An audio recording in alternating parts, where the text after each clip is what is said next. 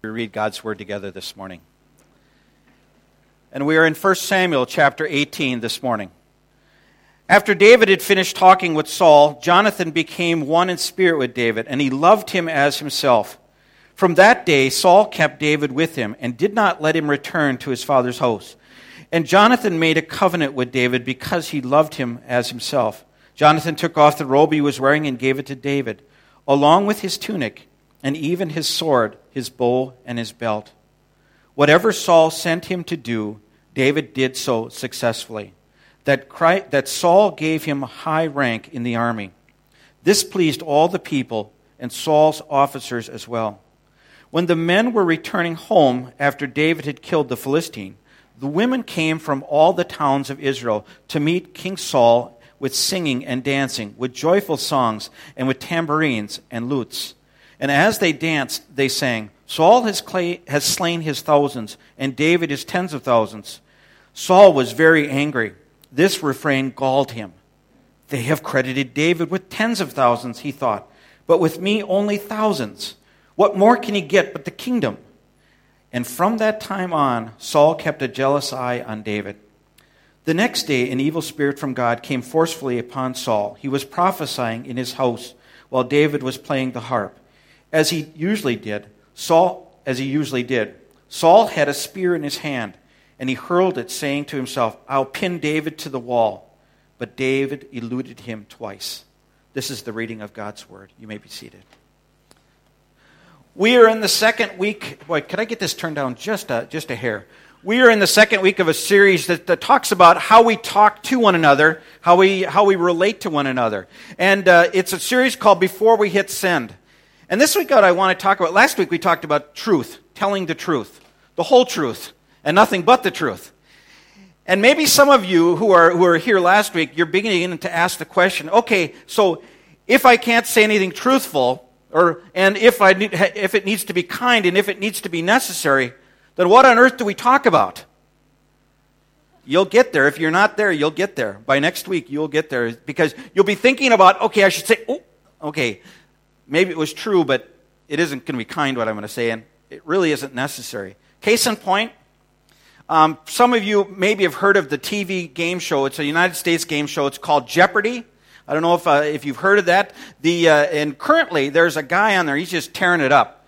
He's won 22 games in a row. He's well over a million dollars that he's already won. And this last week, they asked him a question. A magazine, a, a, youth magazine, asked him this question. So, what have you learned about Jeopardy that you didn't know before? And the host of Jeopardy is a guy by the name of Alex Trebek, and he's been with them for a number of years. He's a very personal, loving, you know, kind of loving guy, and he really he, he comment or compliments the show so well because he's such a good host. And this man who's won 21 or 22 shows in a row, he said, "What did I learn? I learned that Alex Trebek has a potty mouth. It means that he, has, he, he talks really, he swears a lot. And I'm thinking. Oh. While it was true, it wasn't kind what he said, was it? And while it was true, did he have to say that? He didn't have to say that. He didn't have to say it. It wasn't true. While it was true, it wasn't kind. And while it was true, it wasn't necessary. We're going to talk about necessary next week, but we're going to talk about kindness this week. And as we begin, I want us to look at uh, our, the scripture that I talked about. Uh, for some of you who are new or are back with us this week and weren't here last week, one of the things I talked about that I want us to do in these three week series is to learn a memory verse. And that's Psalm chapter 19, verse 14. Simple one. How many of you have been, oh, you don't need to raise your hand, you'll incriminate yourself. Psalm chapter 19, verse 14 is really the anchor of this whole series. And let's, talk, let's read it together. May the words of my mouth and the meditation of my heart be pleasing in your sight, O Lord, my rock and my redeemer. May the words of my mouth and the meditation of my heart be pleasing in your sight. So, what do you do when people are throwing spears at you? That's really a question that David would have to answer because as we pick up the scriptures today, um, if you wouldn't mind putting this, uh, the First Samuel chapter 18 scriptures up again. As we, as we look at this, and let's set it in the time period of where this is at. This is after the time that David has been anointed as king. And it's after the time that David has killed Goliath. And now David is with Saul. And in this time, as you, as you see there, um, David is loved by, he's loved by Saul, he's loved by Jonathan, he's loved by the people of the nation. Go to the next slide, please. And it says, whatever Saul sent him to do, he did it so successfully. That's a, this is a really interesting passage, a really interesting chapter to read. And watch it, how God worked in, in David's life and how God was not at work in Saul's life. And it says, this pleased all the people and Saul's officers as well. Everybody loves David. And as Saul and David are riding back, I mean, it is good for Israel at that time. Saul is on top of his game. He's at the top of his game. He's got this guy David by him who just is amazing kind of guy. Everything this guy does turns to gold. And then we have verse 6. This is a turning point. For some of you, you might want to write a big X or an arrow right in your, in your, in your scriptures at this point. This is a turning point for Saul. Verse 6 says, When the men were returning home after David had killed the Philistine, the women came out from all the towns of Israel to meet Saul with singing and dancing, with joyful songs and with tambourines and lutes. And they danced and they sang, Saul has slain his thousands and David his tens of thousands. Saul was very angry. This refrain galled him. Now, before you go and you say, well, whoa, whoa, whoa, whoa, whoa, Saul is justified. I mean, look at what they're saying. This is where it helps us to have some background in, the, in Hebrew poetry. Okay, I'm the geek. I went to school for this, so I'll give you, give you some uh, help on this. In Hebrew poetry, this is seen all the time. You read it in the Psalms. A thousand will fall at your side, ten thousand. It, it, it's a very common, and this was also a very common ditty among the, the uh, there's a common refrain among other nations and other people groups as well. The fact that they put David in the, in the larger slot might be due to the fact that he was more successful. But it was not meant, it was, at, at, that time, it was not meant to be any kind of a, a diss on, on Saul at all, because Saul was the king. But how did Saul take it? Saul saw this as a personal affront to who he was. And it galled him. And it's interesting, because the next phrase that happens there, it says, um, They have credited David with tens of thousands, he thought, but with me only thousands. What more can he get but the kingdom? Whoa, whoa, whoa, Saul, you're going a little far on this, aren't you? And the next line is huge because he says, he says, um, uh, go back one, one more slide. He says, and from that time on, Saul kept a jealous eye on David. The wordplay is interesting here in the Hebrew because what it means is he kept an eye literally on him to do evil. From this moment on, Saul is waiting He's watching for his opportunity. When the opportunity came, what did he do? He threw spears at David. So, what do you do when people throw spears at you? Because maybe people will not throw spears at you, literal physical spears. But can the workplace be a place where people are throwing spears at you all the time? People are saying things about you, people are doing things about you. How about in the home? How about in your neighborhood? People may not physically throw a spear at you, but they, they will do things towards you. And so, what do you do? What did David do when he, when he had spears thrown at him? Do you notice what, it, what is it that it says he did? Verse 11. But David eluded him how many times? What do you do when people throw a spear at you? Well, you throw it right back at them. That's not what God says. David, in, in this instance, it tells us what you do. Why? Why didn't David do this? Why didn't David throw the, throw the spear right back at him? He didn't retaliate. He didn't retaliate for what reason? Because David knew, David knew who Saul was. Saul was God's anointed. Saul was king. No, well, wait a second. But hadn't David been, hadn't David already been, um, been, uh, oh, what's the word I'm looking for? Anointed as king? He had. But what David understood and what we need to understand is this that God's timing. David would be king when? When God put him on the throne. It was A.W. Tozer who made this statement. Before God can, uh, before God can use a man greatly, he often wounds him deeply. David, for the next, some biblical scholars tell us, the next 20 years, he will be on the run from Saul. Why is God doing this? Because God is wanting to see David's heart. in the same way that God knows all of our hearts, doesn't He? And He knows whether or not we are a king after Saul's heart or if we have a heart that is after King David. But He doesn't tell us. He wants to see, He wants to look. And for the next 20 years, He is looking to see what kind of a heart will David have. Will he be a king after Saul? Or will he be a king after his heart, after God's own heart? But David understood God's timing. God would put him on the throne when God desired to have that. But in the meantime, God is testing him. Now, here's the second thing. Um, David understood who, who Saul was, and he was not willing to touch the Lord's anointed. As you see in, in, uh, in 2 Samuel, or 1 Samuel chapter 24, God gave, God gave David two opportunities. Two opportunities to kill Saul.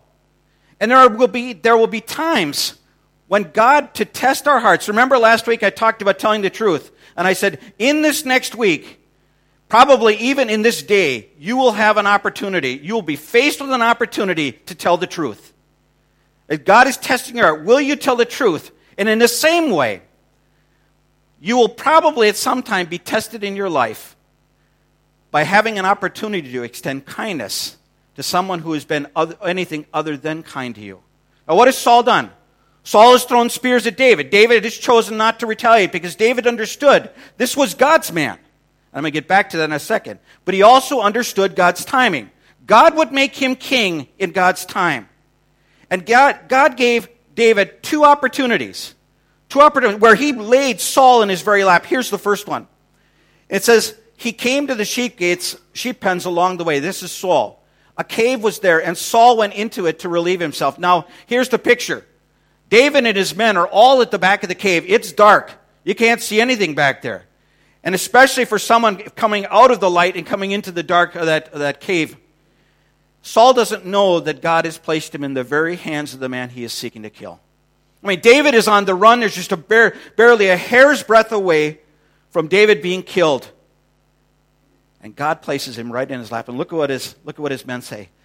Verse 4 This is the day the Lord spoke of when he said to you, I will give your enemy into your hands for you to deal with as you wish. When did God say that? He didn't. He didn't. Why do we know that? because, because Saul was God's man. God had placed him on the throne. God would remove him from the throne. But it would not be from David's hand. It would be from God's hand and in God's timing. But look at what he does. Saul, David creeps up to, up to Saul and he cuts off the, the corner of his robe. And then look at what happens with David.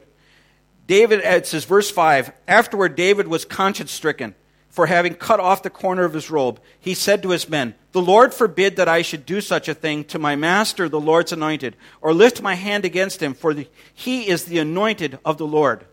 This is a key verse. And it's a key verse that we dare not run over the top of. Because David not only understood that he was God's man, but David also understood that he had no business touching the Lord's anointed. And I mean, could David have gone up? I mean, Saul is relieving himself. What a position of being vulnerable.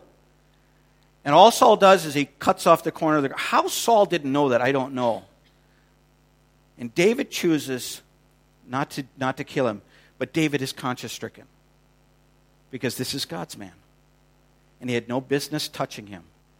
Uh, when I was first in ministry, I was 26 years old when I entered ministry. I came out of undergraduate school and I thought I knew everything there was. I mean, if you, you needed to know the answer biblically, just ask me. I'll tell you because I knew.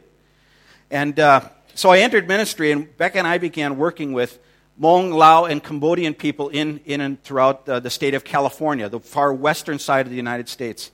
And so the place that we lived in California, I, we had a church there, an alliance church like this one there, and they gave me an office. And I would go into the office, and the pastor there was a pastor, and he had a couple of other staff members. And he wanted me always to be part of his staff. And I just chafed against it. I was like, You are not my boss. I, I, don't, I don't like you. I don't want to be part of your staff. I don't want you telling me to do stuff. And we just graded on one another. And one day, the, the board chairman, she came up and asked me, she said, So, what do you think about Pastor Voss? Well, finally, it was time that somebody asked me. And I proceeded to tell her what I would do if I was pastor. And I touched the Lord's anointed. I reaped in my lap every seed of dissension that I had sown in the first church that I pastored. Every seed of dissension that I ever sowed in that church, I reaped back in my lap. And God taught me a very, very important, um, a very important lesson. I am never to touch. People come to me, would come to me all the time and ask, uh, you know, in our church in Montana, it was a small town. And so when somebody new comes into your church, I, I learned very early on, everybody knows who that person is. And they're like, hey, you go to the other church over here. What are you doing in our church? And people would come, and, and we called them Zoomers. They zoom in and they zoom out. They come to your church for about a year because they got problems with another church. And they last about one year because they never deal with the problems in which they left the first church in the first place. And these people would come and say, Pastor, you got some time to, time to talk? And early on, it was like, oh, yeah, they want to talk to me. And early on, I realized, ooh, all they want to do is bash their pastor. And I, I would have no part of it. I would say, you need to go back to your pastor. I'm not going to say these things about your pastor.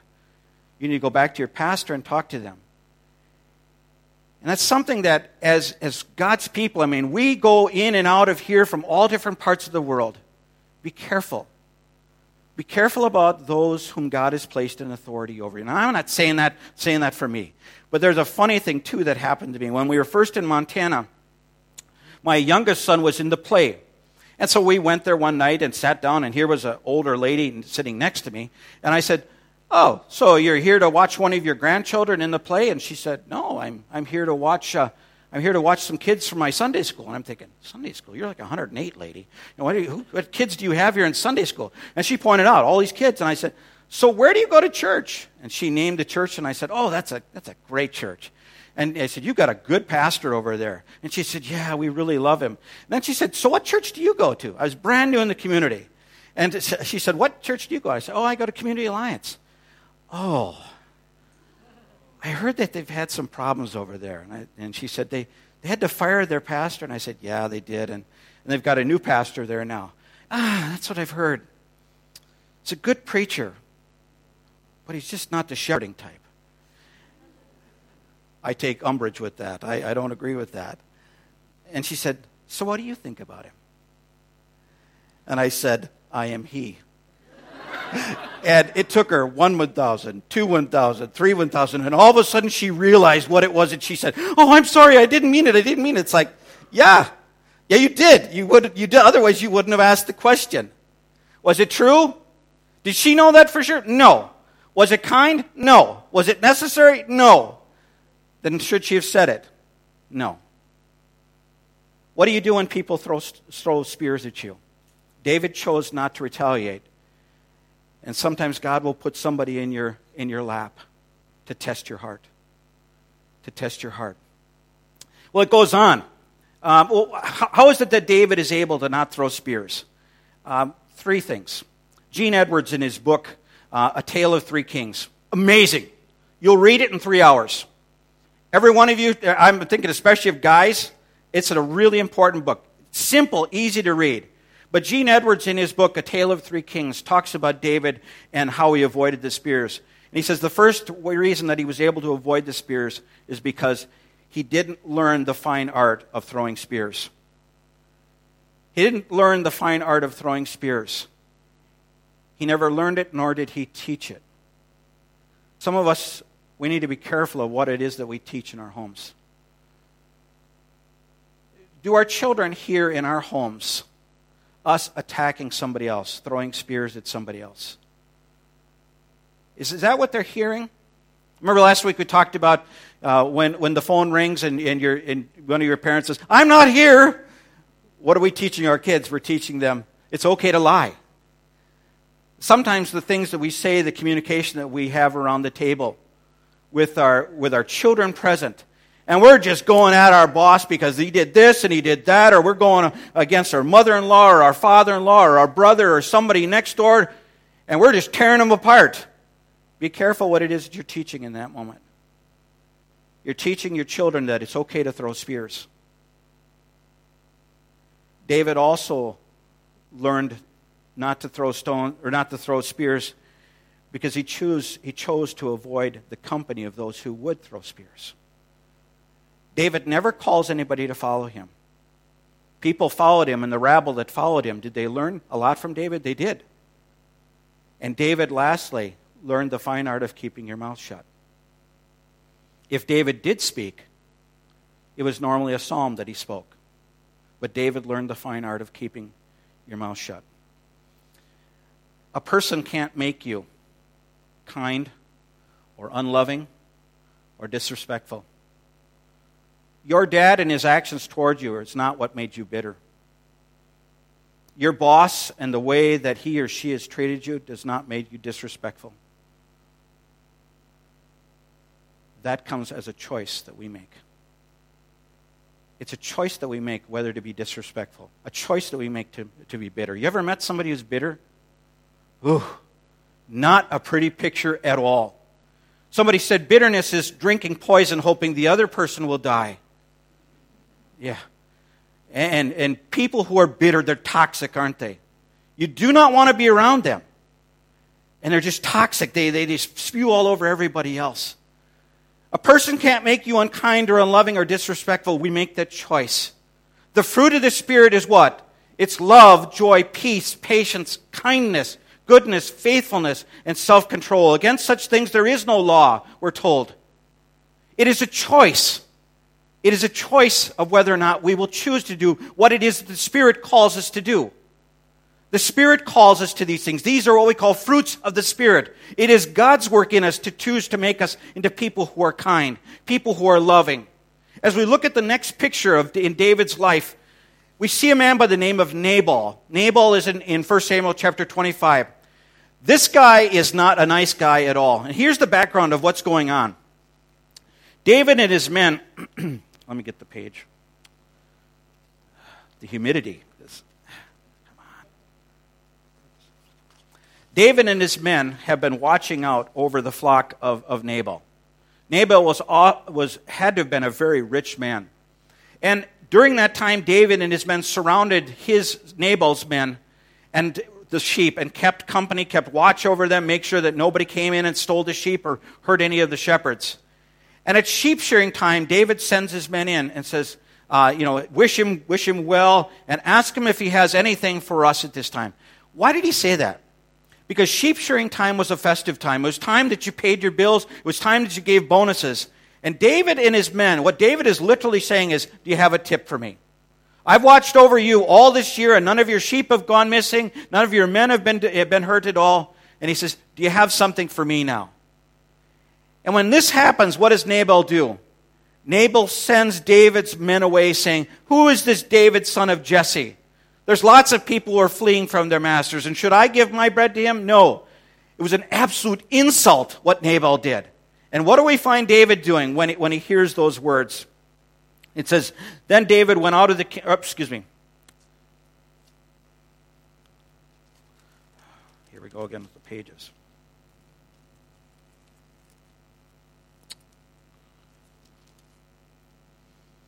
Well, I'm just going to I'll paraphrase it for you. David, in, to, in, a sense, what he says is he slaps the side of his, his uh, waist and says, Put on your swords. We're going down there, and, and you know, God be with me if I leave one, one person alive. And David isn't thinking rationally now. What is he doing? He's retaliating against, against Nabal. And what does God's word say in, in that instance when somebody does evil towards you? It says in, in 1 Peter chapter 3, verse 9, do not repay evil with evil or insult with insult, but with blessing, because this is what you were called, this, is, this you were called so that you may inherit a blessing. When somebody insults us, what are we to do? We're not supposed to insult them back. Is that always easy? Oh, in this world we can talk about it, but is it easy when the rubber meets the road? Two years ago, Becca and I were on the, on the second leg of a four plane trip to Cambodia. We had just gotten to Chicago and we had our carry on bags. We were on our way to Cambodia. And normally that's what we did. We checked two bags and then we carry a carry on each. Carry on was uh, mainly just our clothes and uh, toiletries, so in case the, the, the, bags didn't get to Cambodia, we had something. We had something to, to, to wear. And so we got to Chicago, and the, the lady at the desk said, she got on the, on the microphone and she said, Okay, folks, this plane is, is uh, full now and with, with carry ons, so any of you yet who still have carry ons have to check your bag all the, way th- all the way through to the final destination. And I looked at Beck and I said, We can't do that.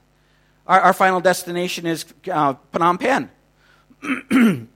and so, um, and so we went up, I went up to the, to the lady at the desk and I said, Oh, ma'am, I said, uh, I'm, I'm sorry, but I said, our final destination is not, is not San Francisco, it's Phnom Penh. And she looked at me and she said, I don't care where it is. Your bags are not getting inside the plane. They're going to go underneath the plane. I said, but ma'am, I said, you don't understand. I said, we're going to Cambodia. She said, I don't care where you're going. You have to check your bags all the way through to, to Cambodia. What I didn't realize then, and I realize now, is that I don't know, something must have happened to her either that day that she had to take it out on me or this has been a pattern of hers. I was so angry. Oh, if smoke could have come out of my ears, it would have, because what they didn't know was in that bag was also was money. In Cambodia, they won't take uh, crinkled dollars. They won't take any money that's, that's stained or, or ripped or anything like that. So we were bringing money from the United States that we would exchange with the Cambodian people or the Cambodian missionaries and then taking it back. And all that money was in our carry ons.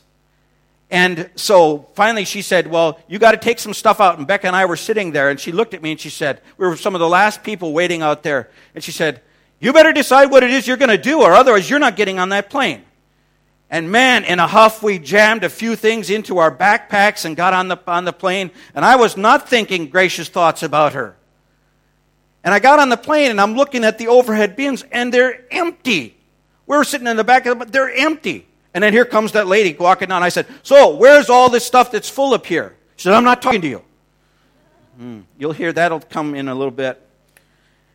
And so I went up to the head flight attendant and I said, Is there any way? I said, This is what's going on. We got money in those bags. She said, Give me those tickets. And so she went out and she came back and she said, I am so sorry. She said, But they just put it under the plane, and by law, I can't take them out of there now. I think those first three states that we flew over, we, we were hot. And as the plane began to descend, I mean, the, the flight crew was just amazing to us. And as the flight began to descend into San Francisco, we both said, you know, we're, we're wrong in our attitude. We were walking down the, the jetway and, and we were confessing, God, forgive us. Our attitude was absolutely wrong. And we got to. Uh, we got to the, to the desk and they called us up, and, and this was with Cathay. And Cathay called us up and they said, we would like to see your boarding passes. And so we gave the boarding passes. They gave us different ones. We go to walk onto the plane, and the thing turns red. And they said, oh, stand over there. Now what next? And then the lady called us up, and she took a look at our thing, and, and she, then she, would, she ripped them right in half. And I'm thinking, oh, great. Now, what are they going to do? And she said, You've been upgraded to business class. And I thought, in my heart, I said, God, we did not deserve that. What we deserved was to sit at the far back of the plane in the seats that don't recline, right next to the bathroom. That's the seats that we deserved. And sometimes God, in His mercy, chooses to give us grace instead of what it is that we deserve. But God never calls us to retaliate. And I say that story not to my not to build me up, but I say it as an example. Don't do as I did. And I struggle too with this as well what to do. And David, when he was insulted, he went back to doing something that he shouldn't have done. And if it were not for the intervention of, of Nabal's wife, Abigail, every one of them would have been killed. And Abigail speaks sense into his heart. She says this You will be king. You will be king. But when you are king, you don't want this on your record. You don't want this hanging in the back of what it is that you did. And she talked reason into him. And David put it off. And you can read the rest of the story. Nabal, the next day, I think he had a stroke, is what it, it sounds like. And he died. And Abigail becomes a wife of David. And as we, as we talk about this, there, there's something important. And one more thing with Nabal. he was treated well, wasn't he? And there is a very important scripture to remember when you're treated well and you turn around and do evil. Uh, it says, if a man pays back, Proverbs 17 13, if a man pays back evil for good, evil will never leave his house. That is a sobering verse. Because it talks about that when we are treated evilly, when we're treated wrongly, it is never in our prerogative to retaliate against that person and treat them in the way that the world would treat them. See, Nabal, his actions were, were centered on whom? All in himself. It says in Scripture, in, in 1 John chapter 2, verse 15 and 16, it says, Do not love the world or anything in the world. For the love for everything, uh, do not love the world or anything in the world. For if you love the world, the love of God is not in your heart. He says, For the things of this world, the sinful or the cravings of sinful man, the lust of the eyes, the boasting in what he has and does are not from God, but they are from the world. The reason that Nabal is the way that he is is because his heart and his life are centered all on whom? On himself. And this is something as we look at our lives and we look at the way in which we treat people. The reason that he was the way that he was because the love of the Father was not in him. And God calls us, doesn't he, to love. Does he not? He says in the book of John, he says, Jesus, one of the last things he says, is a new commandment I give you Love one another. For in this, in the same way that I've loved you, he said, for in this, all men will know that you are my disciples. If you have what? Love for one another. One of the things that God calls his church to be, one of the things that God calls God followers to be, is to be loving and it's to be kind. Is this always easy? Mm, it's not. There was a man who said, uh, Leo Durocher, he was a baseball coach in the United States. He said, he made this quote Nice guys finish last. I wonder in Hong Kong if we would say nice guys get run over. Nice guys stand in the queue all day. Nice guys don't get, nice guys don't get, get, get promoted. Really? God calls his church to be a church that trusts in him. God calls his church and his people to be people who love other people, who don't treat people as the world treats them. Why? Because when you choose to, to treat, give kindness, Kindness leaves the door open for further conversation. I'm going to come back to that in a second. But application. So let's tie this all up here in the last couple of minutes that I have. God calls us to be loving. And he says in 1 Corinthians 13 4, he says, Love is patient, love is kind. Of all the things that the Apostle Paul could have chosen to say what love is, he starts out by saying love is patient. Why does he say that? Because in our relationships with one another, are we going to need to be patient? Think about it. A couple gets married, they got stars in their eyes, and they don't realize that after a year it's not stars, it's probably sand. And they, they're looking at each other, and it's just like, oh, he is the best, oh, she is the best, and they could do nothing wrong.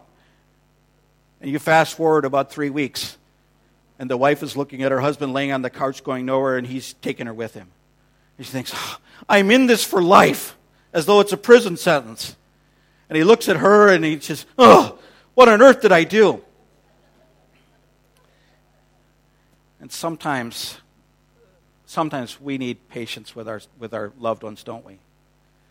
Oh, he left the toilet seat up again. I told her I don't like peas, and she continues to give me peas. I told her don't put onions in the meatloaf. This isn't Becca. I told her, don't put onions in the meatloaf, and she did it again. I don't like rice. I don't like noodles. And if we're not careful, we won't be patient with those that we love. And he says, Love is patient, love is kind. Not only do we need to have patience with one another, but we need to practice kindness with one another. We can be kind all day at work, but sometimes when we get home, we turn that switch off and we can say and do things that are, aren't kind. We walk through the door, the dog gets a boot as we walk through the door, and everyone else runs for cover. In the United States, I talk about when guys are working on their cars in their garage and something happens and the screwdriver goes flying across the room and the wrench goes the other way and people say things and do things that they shouldn't do. Love is kind. Kindness, though, is something that God does in us. You see, Nabal and Saul were two of the tools that God used to shape and mold David's heart. And God puts people in your life to shape and mold who you are, doesn't He? And we can get rid of those people, we can get them out of our life. The only problem is, God's got a pretty big toolbox. And He'll just reach down in His toolbox and get a bigger hammer. And sometimes the people that we have in our lives that we absolutely dislike, maybe God has put them there. When David is fleeing from his son Absalom, there's a man by the name of Shimei. I could see it. David and his men are down here, and Shimei is up on a little hill. Shimei is part of, he's, he's a Benjamite. He was part of Saul's family. And as Shimei is, as, David is fleeing, Shimei is doing what? He's throwing dirt and everything else upon David and just cursing David the whole time. And one of Joab, one of David's cousins, by the name of, uh, I think, Abishai, he says, Shall I go up there and take his head off? Nice guy. And David says, in effect, he said, No. Maybe God has put him there for that purpose. And God puts people in our lives to shape and to mold us. But where I'm going with this is that for some of us, maybe for all of us, there is a place and there is a time in our lives where we need to come before God and ask Him to do what He wants to do in our lives. Do we love one another? Is it evident that you're Christ's disciple? Is it evident from the people that you speak with, the people that you do business with? Do they do business with you? Maybe what you are selling is more, is, is, is more costly than what they can get from somebody else. But they come to you because you treat them fairly, you treat them honestly. And man, just when you talk with them on the phone, it's like, this guy is really kind. I want to keep doing business with them. Because kindness keeps the door open for conversation, doesn't it? A couple more scriptures. Yeah, I got a little bit of time. Um, he says, If I speak with the tongue of men and angels, 1 Corinthians chapter 13, but I have not love, I am only a resounding gong and a clanging cymbal. You can preach the best you preach, but if you don't have a life that models the love of Christ, it, it's worthless. You can teach amazingly. You can be on the board. You can be an elder. You can do all of these things and do them well. But what, what Paul is saying there is if you don't have love, you're a resounding gong and a clanging cymbal. Can I illustrate that for you real quickly? When our kids were little, in our kitchen, we had a, a you know, you, you, probably do it here too. I have not seen uh, what you do as parents, but we had all the cupboards. They were all locked up because there were things in the cupboard that we didn't want the kids getting into. They were all locked up except one. And that's where all the pots and pans were. And our kids knew, or especially when they're toddling around and you know crawling around on their knees, that if mama was in the kitchen, that she could that they could come in there and they could she could open up that cupboard there for them, and they would go into the cupboard and they would take the pots and pans out, and Becca would probably give them a spatula or a wooden spoon or something, and they get in there and gling, gling, gling, gling, and you'd be in the other room and it'd be like, ah, I've heard enough. And that's what he's getting at when he says, if you have not love, a resounding gong and a clanging cymbal. Your message has no merit because of what it's the messenger through its coming. And he goes on, one last thing. This is a gentle, a gentle answer turns away wrath, but a harsh word stirs up anger. Colossians 4 5 and 6 says, Be wise in the way that you act towards outsiders, make the most of every opportunity. Let your conversation be always full of grace, seasoned